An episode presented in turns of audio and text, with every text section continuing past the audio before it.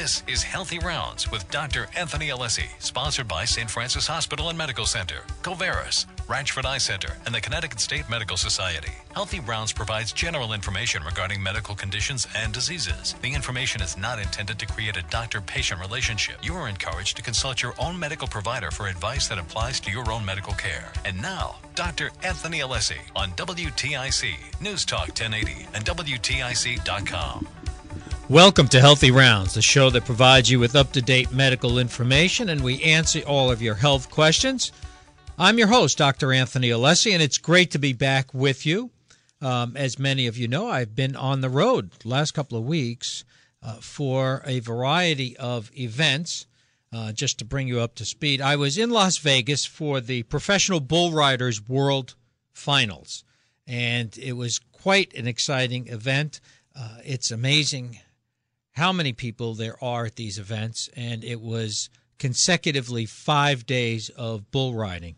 And it's great to work with extremely, extremely nice athletes who perform so well. Uh, it was uh, phenomenal. And I have to tell you, I pay a lot of attention to the bulls.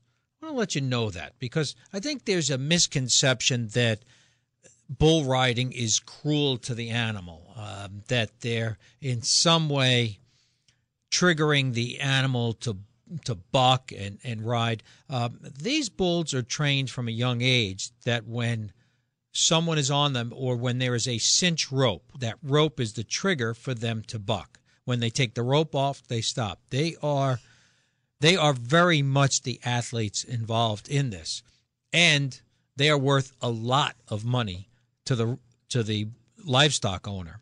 And that's how they make their money. So believe me, those uh, bulls are treated like superstars. Uh, after bull riding, I w- then went to Notre Dame. It was my first time in South Bend, Indiana. I got to be at Notre Dame looking at their boxing program. Something I didn't know is that they have an undergraduate boxing program. It's basically an intramural sport. And they have five hundred fifty young people involved in this program. That's right, five hundred fifty. This year, two hundred eighty-six women signed up for boxing. Only about half of them actually get in the ring and spar, but it's a tremendous program from the standpoint of over the course of twelve weeks, they really get the athletes in shape. They train them.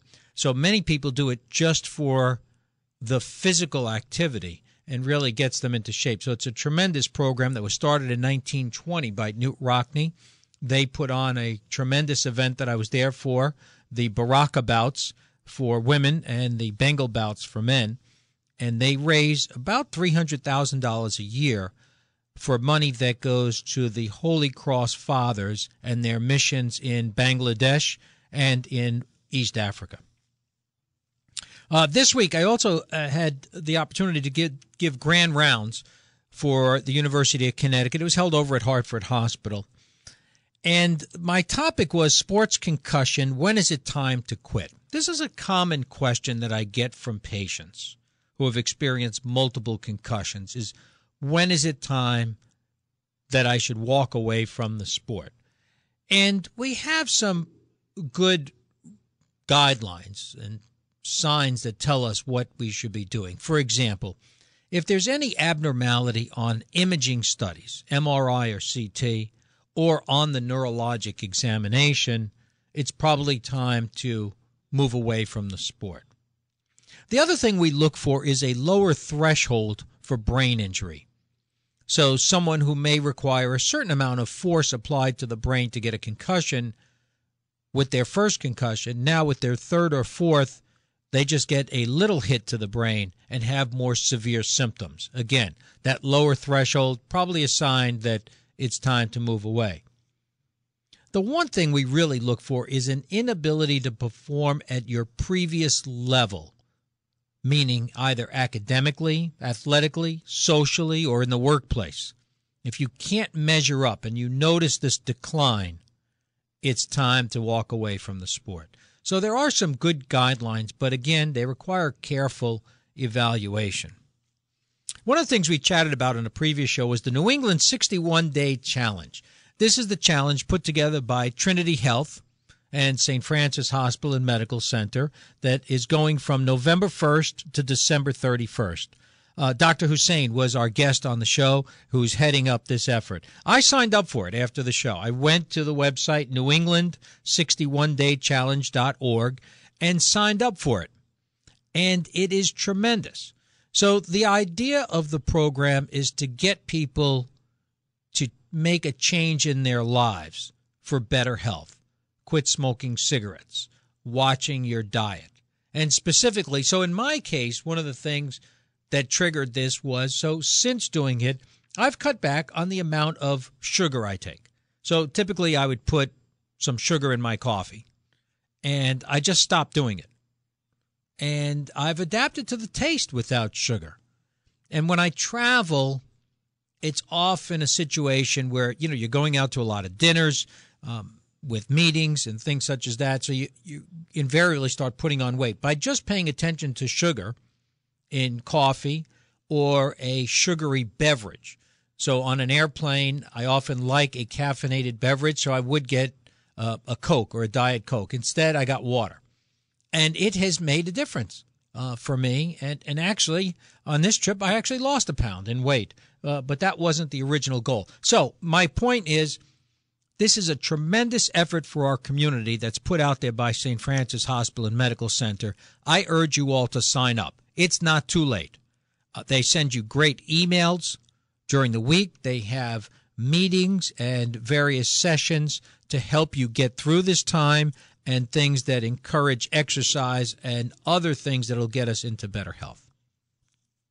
November seventeenth, sixteen forty-five, this day in medicine, Doctor Nicholas Lemery was born. Doctor Lemery was a physician and a chemist, and he discovered that there's iron in our blood.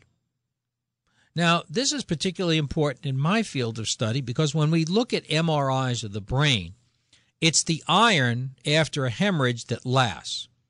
Let me explain a little bit more. So if someone has had repeated head injuries, blood eventually resolves. Little tiny micro amounts of blood, blood resolves.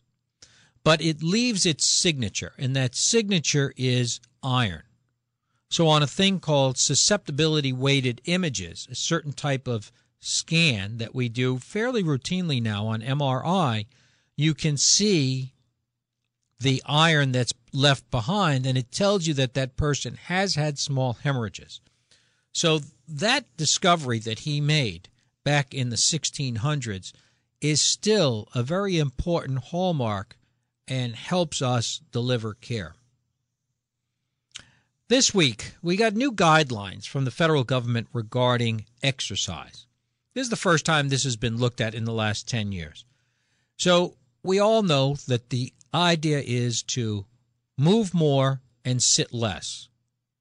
But the next part of that that came out in these guidelines is start younger. So previously we would say, let's start at age six. That was what the previous age was. Now we're finding we need to start being active between the ages of three and five. And that activity takes the form of active play. So children between the ages of three and five should be involved in approximately three hours of active play a day. That just means moving, not sitting around, not sitting in front of a computer, standing and moving. From ages six to seventeen, we really want to see them moving more than one hour. Okay, so at least one hour of moderate to vigorous exercise every day. And typically we want that to be aerobic exercise. Hanging out in the weight room and pushing weight around is not necessarily the way to go in this situation. For adults, we'd like to see two and a half to five hours a week of moderate exercise with one and a quarter to two and a half hours of vigorous exercise. The difference being moderate exercise is walking at a leisurely pace. Vigorous exercise, jogging, getting on a treadmill, using an elliptical, that's vigorous exercise. And again, one and a quarter to two and a half hours per week. In that, as adults, we want to mix in about two days of resistance exercise, weights, something that helps you build muscle or avoid more atrophy of muscle. We've got a big week coming up. This is going to be Thanksgiving, and it only means one thing, food. And with that, everybody should enjoy a good meal. But this is a time when we have to avoid excess. So a couple of things. Try to eat more veggies with the meal. Try to use smaller portions. Taste everything, everything you like. Don't deprive yourself, but just don't go overboard. Try to avoid seconds and thirds. The other thing that's very helpful is trying to exercise as a family, possibly between Thanksgiving dinner and dessert, right? There's always that gap where you want to just lay down, loosen your belt, and go to sleep.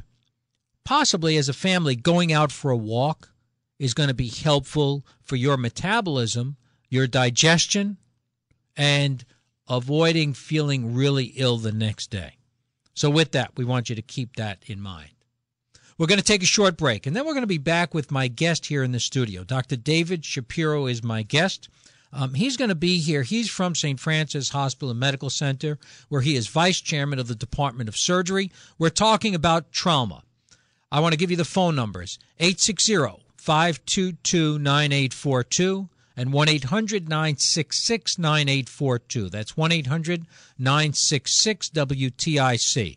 You can, if you don't want to call in and be on the air, you can shoot me an email at info at alessimd dot com. You're listening to Healthy Rounds on W T I C News Talk ten eighty.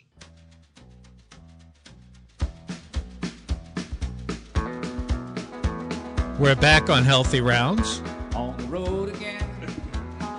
What a great choice. Uh, since we were talking about bull riding and uh, rodeo, uh, actually I'll be heading back out to Las Vegas in December for the National Finals Rodeo. Now this is an interesting event. You know, it's slow time. This was explained to me by a taxi driver in Las Vegas. So it's a slow time between Thanksgiving and Christmas in Las Vegas. So for many, many years, as long as anybody can remember, the National Finals Rodeo would bring rodeo to Las Vegas.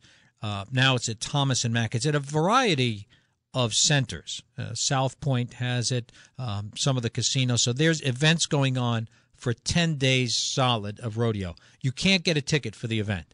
You have to win a lottery at some point to get those tickets because they're sold out every night. I guess I, it's an interesting story since we're on the topic. So at a lot of the events, when you work at the event, they give you a gift of some type. And uh, for the medical staff this year, it was a leather jacket. So I got a, a leather jacket with the P B R logo on it. And uh, it was a very nice jacket. It had a little pocket for your cell phone. So I put my cell phone in the pocket and I couldn't. It was a big pocket, but there was a little holder, so I'm trying to get it in the holder, and I couldn't quite get it in, but I ignored it. And later on, asked the other guys I was with, I was saying, you know, there's that little holder. I can't get my phone in. And they said, well, doctor, that's for your concealed weapon. So I am the ultimate dude because here I am trying to fit a cell phone in what was a holster. Okay, so anyhow, um, they all got a good laugh because the city slicker was trying to get his phone into a holster. With that, um, always great stories. My guest today is Doctor David Shapiro. Um, he is the vice chairman of the Department of Surgery at Saint Francis Hospital and Medical Center. David, welcome back to the show. Thank you, thank you, thank you. I appreciate you being here. Um, let's chat a little bit. Um, I, I like to bring everybody up to speed on the importance of your training. How did you get to be a trauma surgeon? How did it all start? Medical school? Where'd you go to medical school? Kind of give us the whole story here. So I went to med school at UConn. So I'm a I'm a homegrown guy. Boston Boston College for undergraduate, UConn for med school. Then I stayed at UConn, which is the affiliated group in all of the Hartford area, for my surgical residency, which is five years. Four years of med school, five years of residency. And then most people choose to do a surgical fellowship of some kind. I did critical care and trauma out at the Oregon Health Science University in Portland. So then did you do trauma as part of the residency, or is it additional time? Trauma is included in most residencies in surgery, but we do a specialty fellowship in critical care and trauma when we do our fellowship year. When we talk of trauma, what are we talking about? Let, let's really get down to the specifics of it. trauma has many definitions. For my world in surgery, trauma is accidents, injuries, falls, car crashes, stabbings, shootings, any injury that someone's body has been impacted, hurt, or touched by somebody else and that's caused trouble. Is there a growing attraction to trauma for medical students? I hear this more and more. Are more people going into general surgery? Where are medical students going these days other than dermatology and ophthalmology? Uh, are they, is there a certain attraction? Because I've been hearing it more from the medical students I work with uh, who want to do surgery. I hear the word trauma. Is, is that a trend? Well, I think surgery is becoming more and more popular now that the work hours guidelines during training have been in effect for almost ten years now. So it makes surgery much more approachable for people who thought they couldn't have families or thought that it would affect their lifestyle too much. Trauma is an attractive thing for many people because it's exciting, it's interesting, it can have lulls of quiet, it can have periods of excitement, and really we get to treat every part of the body. I treat everything from head injuries, shootings, crashes, falls, you name it, we get to do it. And then there's the outreach part. So I wouldn't say it's the most popular specialty out there, but more and more students are looking towards it as an exciting field. That's great, and it's certainly exciting because, you know, you are uh, treating a lot of different age and, and, and genders. Um, we have a question. We have Mark on the line from Groton. Mark, welcome to the show. Hi, thanks for taking my call. Um, yes, uh, my question, and I'll explain my problem right after I ask the question, is basically um, what would be the difference that an M R I compared to a C T or or CAT scan could see? Because my, my problem has been I've had a surgery when I was a, a child, and um, it was a, a skin uh, surgery, but I, they had to remove gangrene, so they dug some of my left flank area out. And I have a problem basically with a blood vessel in the area. Um, when the bowels go through in that area, it squeezes off the blood vessels and gives me circulation problem in the left side of my body. And they've taken one CAT scan, and it, over time they've taken three M R Is, and I wasn't quite sure. Great question. Great question. You know, in general, the issue between C T scan and M R I, a C T scan measures density. So blood, uh, rather bone, is very dense as we know it. So it shows up very white on a scan. Now, the M R I measures something called signal. So fat has the highest signal, so that shows up very brightly on an M R I. Now, I'm going to defer to Doctor Shapiro regarding your question because we're talking about not the brain, but looking at the flank. How, how would that help and, and the difference between C T and M R I and looking at someone who has had what sounds like an excision after gangrene? So from my world, and this is, of course, I don't know this patient very well but or at all, but when someone's looking at a problem that hurts, that's annoying, that's something that's bothered them in the past, and we look for the density differences in what the structures are like, C T scans are very useful. And it often tells us where we can identify our problem or where we even need to operate in some situations.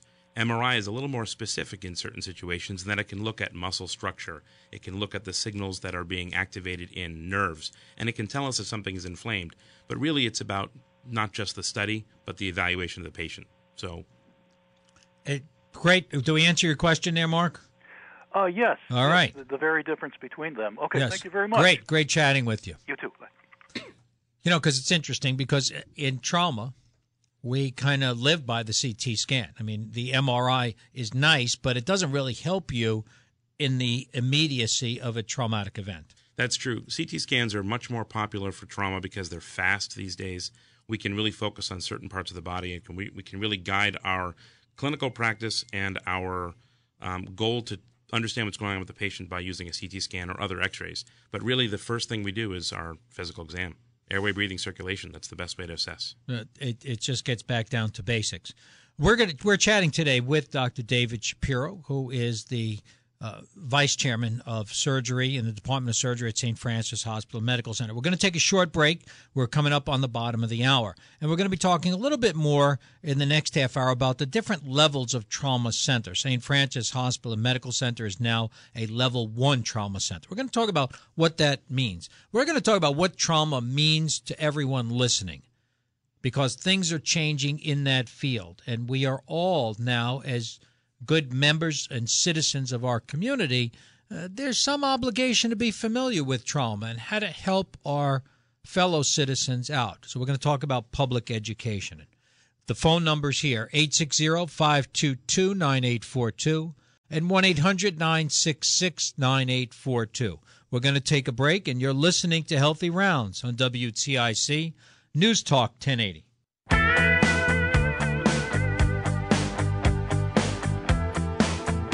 back on Healthy Rounds. I'm your host, Doctor Anthony Alessi. And uh, we're chatting with my guest today, Doctor David Shapiro. We're talking about trauma. Uh, David, let's let's get to it. So Saint Francis Hospital and Medical Center was just certified as a level one trauma center. That's the highest level? Correct. What does that mean? So the American College of Surgeons is our governing body, and they delineate a bunch of requirements for trauma centers to meet in order to become level one, level two, level three, and then the rural or access centers, level four, et cetera. Saint Francis has been a level two center, a very strong, high-performing level two center for the last ten years. And we decided with our parent organization, Trinity Health, that we wanted to be at the top of the road, in the top of the group. So we applied. We had a, a something called a collaborative visit, or a consultative visit, where the College of Surgeons comes in and looks at us and says, here's where you need to improve, here's what you need to do, here's what you're doing well. And we focused on all those things. And as of October thirty-first this year, we were now not only designated by the state of Connecticut as a trauma center, as a level one trauma center, but verified by the American College of Surgeons as a level one trauma center, which is the highest status you can get. Walk me through the different, how many levels are there, and, and what do they mean? Uh, the important levels are level one through, really it's one through four. There's a couple designations in the four and five level where we talk about rural centers that we don't really don't have in, in New England even, because sure. we're, there are some places up north that are a little further away. But really level one, Um, it's a program where there's about two hundred fifty programs um, across the two hundred programs across the country that are level one, and there's one hundred eight requirements that they list as a big checklist of things.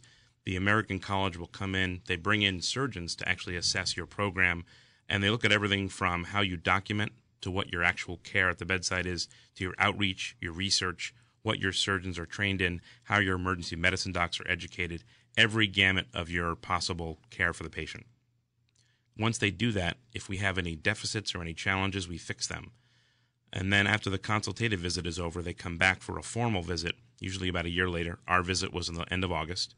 And that visit gave us the opportunity to shine and show what we've done, open our books, and they look at um, the experience of our patients at our hospital. They look at our providers and care and how we operate and all the things that we do, from the second somebody walks in the door or comes in the door via ambulance to the time they're discharged and going to rehab. Every moment in between is assessed and evaluated, and we have to answer to their needs and to their demands. When did we start assigning levels to trauma centers? So it's been a few dozen years, and the programs have evolved from the original concept of triage, which was actually created by an orthopedic surgeon who, believe it or not, crashed his own plane um, in the middle of nowhere. I don't know if you know this story, but this gentleman cl- crashed his no, plane. No, but it's not unique for orthopedic surgeons. No. To fly and crash. That's true. So. Well, maybe not crash, hopefully, but okay. He flew, flew his own plane. He had his family on board, and his children and his wife were severely injured. And I believe his wife died, and there was a child that was killed. And his son actually spoke at one of our Committee on Trauma meetings not too long ago, wrote a book on the story. But he decided that since he had to triage his own family, this should be applied to how we take care of patients in a community. So the concept of triage is born of the battlefield. And we've learned over many wars and many incursions that people that are most injured should go to the highest level of care. People that are um, are dead and gone need no care, obviously, but anyone with a level of injury, from a minor scrape to the most severe injury inside their body, needs to be seen by the place that can take care of them the fastest and the best. So triage was created to do that. We can do that in this in the setting of a battlefield where we triage the five soldiers before us or fifty soldiers before us, but in a community, triage is about how first responders come to a scene, they decide what they need, or they bring a patient in themselves. We call ambulances that bring E M Ts and paramedics. Those providers treat patients at the roadside or at the site of the incident and then bring them in. They call LifeStar or other helicopter systems to bring patients to hospitals. And really it's about the speed of care in that first hour or so of their care. If we can get them to the hospital fast and treat them early with the appropriate interventions, we can save lives. Uh, is that a lot of these lessons we've learned from the battlefield? Many of them are. It's it's sometimes difficult to translate what we learn on the battlefield to what we do in the United States or in our own hospitals, because we don't have the, the dare I say, youth of that, the soul of the community. Soldiers are healthy. They do really well when they're in the battlefield, and they can resist a lot. Um, as an example, blood transfusions. We've used blood transfusions for a long time, and we've used them well. But the modern technique in using blood transfusions was born of the forward theater in the uh, both Afghani and Iraqi conflicts, in that we've learned if people get a transfusion of blood, if they get the blood component called plasma, which contains all those clotting factors, and we give them platelets back in a ratio of one to one, or at least stick to that ratio as much as we can, we require fewer transfusions overall. Patients get better faster, and they don't wind up with as much um bleeding problems, like something called coagulopathy, sure, where their blood clotting system doesn't work. If we can do that, we treat them better. Now all hospitals, for the most part, use that one-to-one ratio to treat. So we've learned a ton from the battlefield and applied a bunch um, to our own systems to make sure that we can do things the right way in our hospitals. Since we're talking about the battlefield, and uh, in this show we are uh, accustomed to controversy, uh, recently the N R A Uh, issued an edict telling physicians to stay in their lane. This was not a medical decision with respect to guns and deciding who should have a gun and who shouldn't have a gun. Um, what do you think? I mean, this is what we do. Um, I, I will. Here's my statement on that that matter. So the the N R A is a very powerful, very strong organization. The Second Amendment does its um, it does its job. People have the right to bear arms. They have the right to own a firearm. The only thing that the surgical and medical community say is, number one, we treat patients who've been victims or patients of gunshot wounds almost every day, if not every hour of every day in some places. So this is our lane. We do work in this field, and, and we do treat patients this way. But the most important part is we're not against guns. We're against bullet holes. I would love to see a day where I don't have to treat a patient with a bullet hole ever again, because there aren't any out there. Guns by nature are a uh, an option for patient for people who want to own them. I support their right. I support their belief in that, and I support their strong safety um, features they can use. So safe storage, making sure your firearms only accessible to the users that are um, certified, knowledgeable, and safe about using them, making sure they're not available to children unless they've been e- extremely well taught and well trained, and making sure that those with either mental illness, suicidality, or other depressions don't have access to them when those crises are happening in their lives. We can do those things, and we can approach that by meeting in the middle and coming to a common ground on what's important. I think that sums it up very well, because I think that there has to be common ground, and I think the common ground clearly is in education, and we have to stop um, some of these uh, senseless injuries. With that, we're going to take a short break, and then we're going to be back with my guest, Doctor David Shapiro. We're going to talk about what needs to be done as the public, as listeners here. What can we do to help save lives? Some simple ideas. Again, simple ideas that anyone listening to this show can implement to help save lives from trauma. You're listening to Healthy Rounds on W T I C News Talk ten eighty.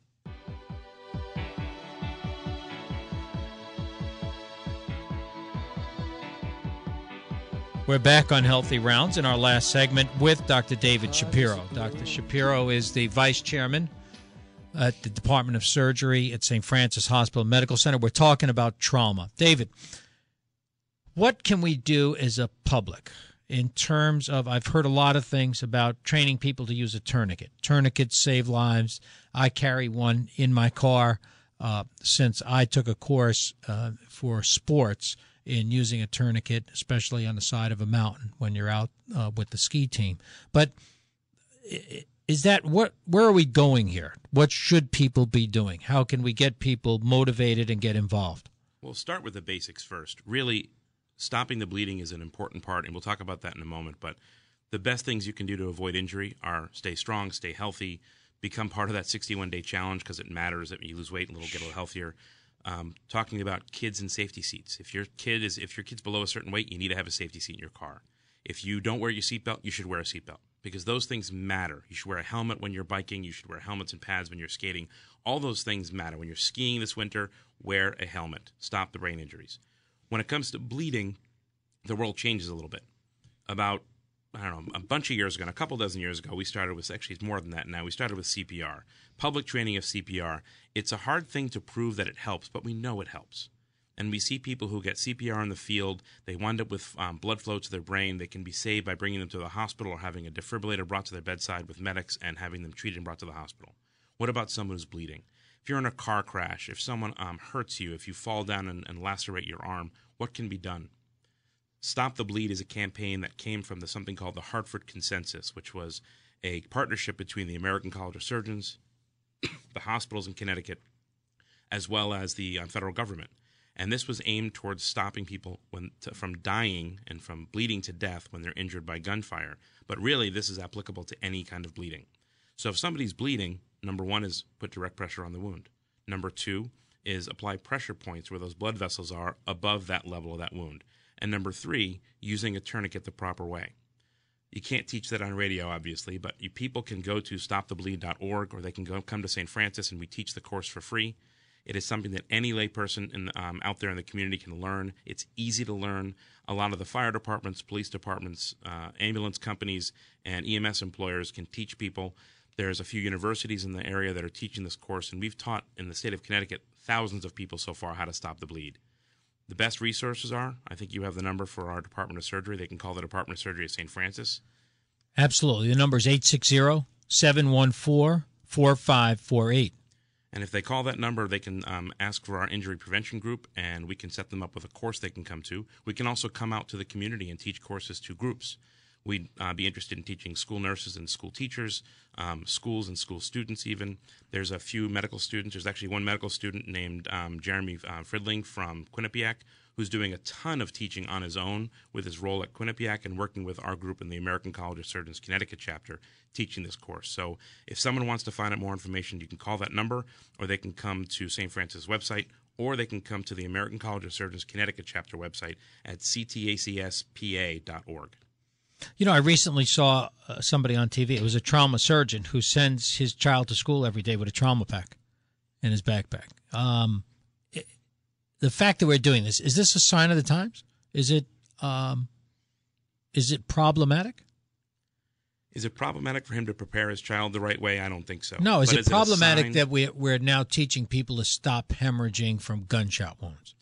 I think we're seeing far more mass shooting events than we've seen in the past. We're certainly publicizing them more because they're on social media, they're on the news every day, they're on the radio, and we are seeing more and more and more uh, mass shootings. But we also see the same amount of shootings in our community that are not publicized. So these injuries happen not just from gunfire, but from knives and glass and broken windows and cars. So anything we can do to help the community is smart. What's the future when it comes to trauma surgery? Um, what, what are we going to be looking at soon? I think we'll be looking at uh, far more controlled systems, bringing providers who are capable of doing this kind of treatments that are urgent to patient needs out into the field, transfusing blood products that are either artificial or um, born of another substance so we can use them in the field easily, not rely on a community of blood donors who um, are very, very rare now, um, and really learning that we can do things in the field to prevent bleeding and stop the bleeding when it happens. I also think that um, programs that are detection system for crime and events like the shot spotter system in Hartford that the police department uses, those are all things that can help decrease the time it takes to treat someone who's been injured. Um, not to mention automobiles. The amount of safety features that have been added to automobiles these days is remarkable.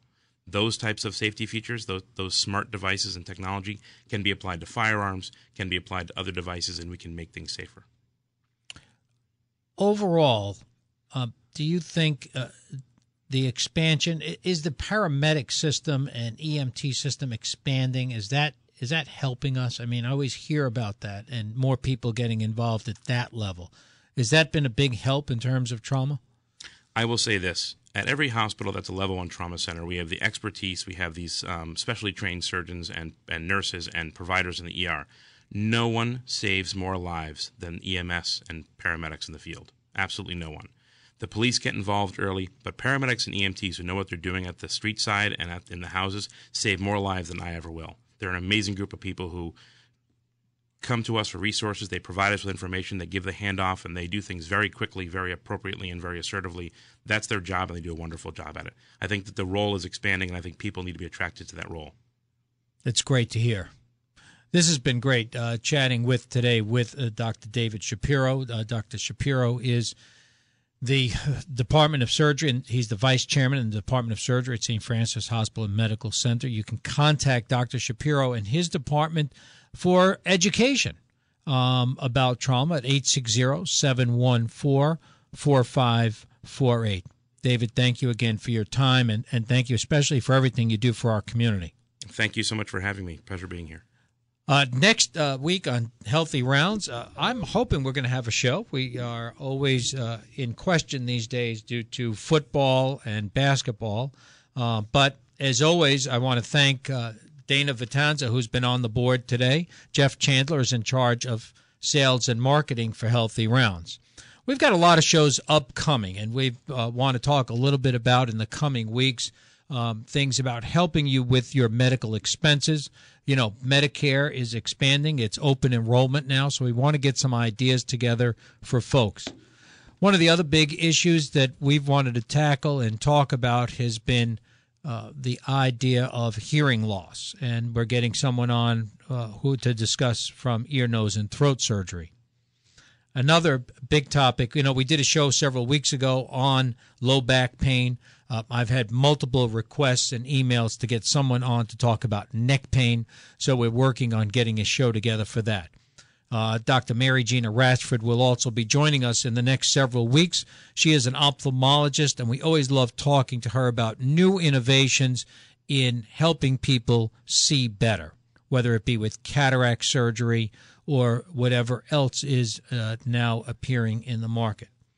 As I said earlier, Thanksgiving's coming up. Please have everybody have a healthy and safe Thanksgiving. A lot of people are going to be on the road, a lot of people traveling, so we want to make sure that everyone is safe. Be safe when you're eating. Drink minimally.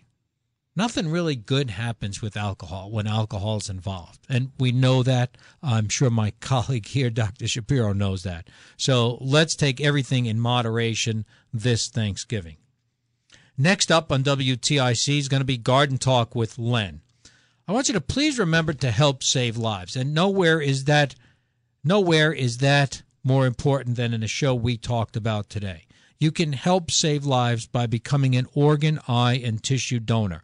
I'm also going to add that you can help save lives by becoming a blood donor. As Doctor Shapiro mentioned, the pool of people donating blood has been shrinking, and we need to expand that if we're going to help people overall. So when it comes to being an organ donor, please go to w w w dot register me dot org. With that, I want to wish everybody a healthy and safe Thanksgiving. Happy Thanksgiving. And until next week, please stay healthy. This has been Healthy Rounds with Doctor Anthony Alessi, sponsored by Saint Francis Hospital and Medical Center, Ranchford Eye Center, Covaris, and the Connecticut State Medical Society. Be sure to tune in next Saturday morning at eleven for more Healthy Rounds on W T I C, News Talk ten eighty, and W T I C dot com.